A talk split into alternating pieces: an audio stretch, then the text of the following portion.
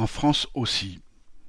Ce 12 août, on a commémoré le soixante-dixième anniversaire du coup de poussière qui fit neuf morts à la fosse Schneider, à Lourches dans le Nord, en 1952.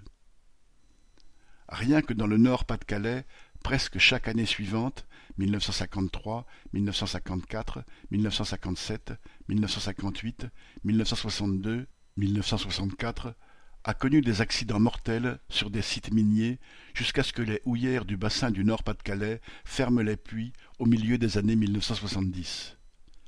L'un des tout derniers et le plus meurtrier fit quarante-deux morts à Liévin en 1974. On peut faire le même constat dans le bassin lorrain, et cela jusqu'à une date plus récente, puisqu'en février 1985, vingt-deux mineurs y périrent encore des suites d'un coup de grisou cela sans compter les dizaines de milliers de mineurs décédés de maladies professionnelles, dont la silicose, et qui en sont morts bien avant l'âge. Que les âmes sensibles se rassurent. Cela n'a nullement affecté la santé personnelle et surtout financière des actionnaires des mines jusqu'au milieu du XXe siècle, ni de ceux des industries pour lesquelles le charbon était indispensable comme source d'énergie. PL.